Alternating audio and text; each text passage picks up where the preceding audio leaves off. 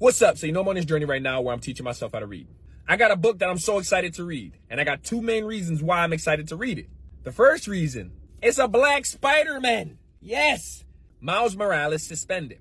The second reason, it's about suspension. A black Spider-Man who's suspended.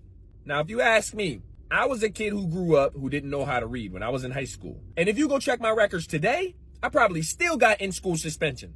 But I tell you this, even though I couldn't read in high school, if I seen a book that was about a black Spider-Man in suspension, I would have definitely started reading just because I seen something that related to me. So I'm gonna just tell y'all, I'm so excited to read this book.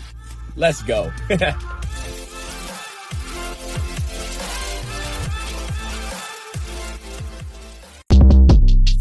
Short Cast Club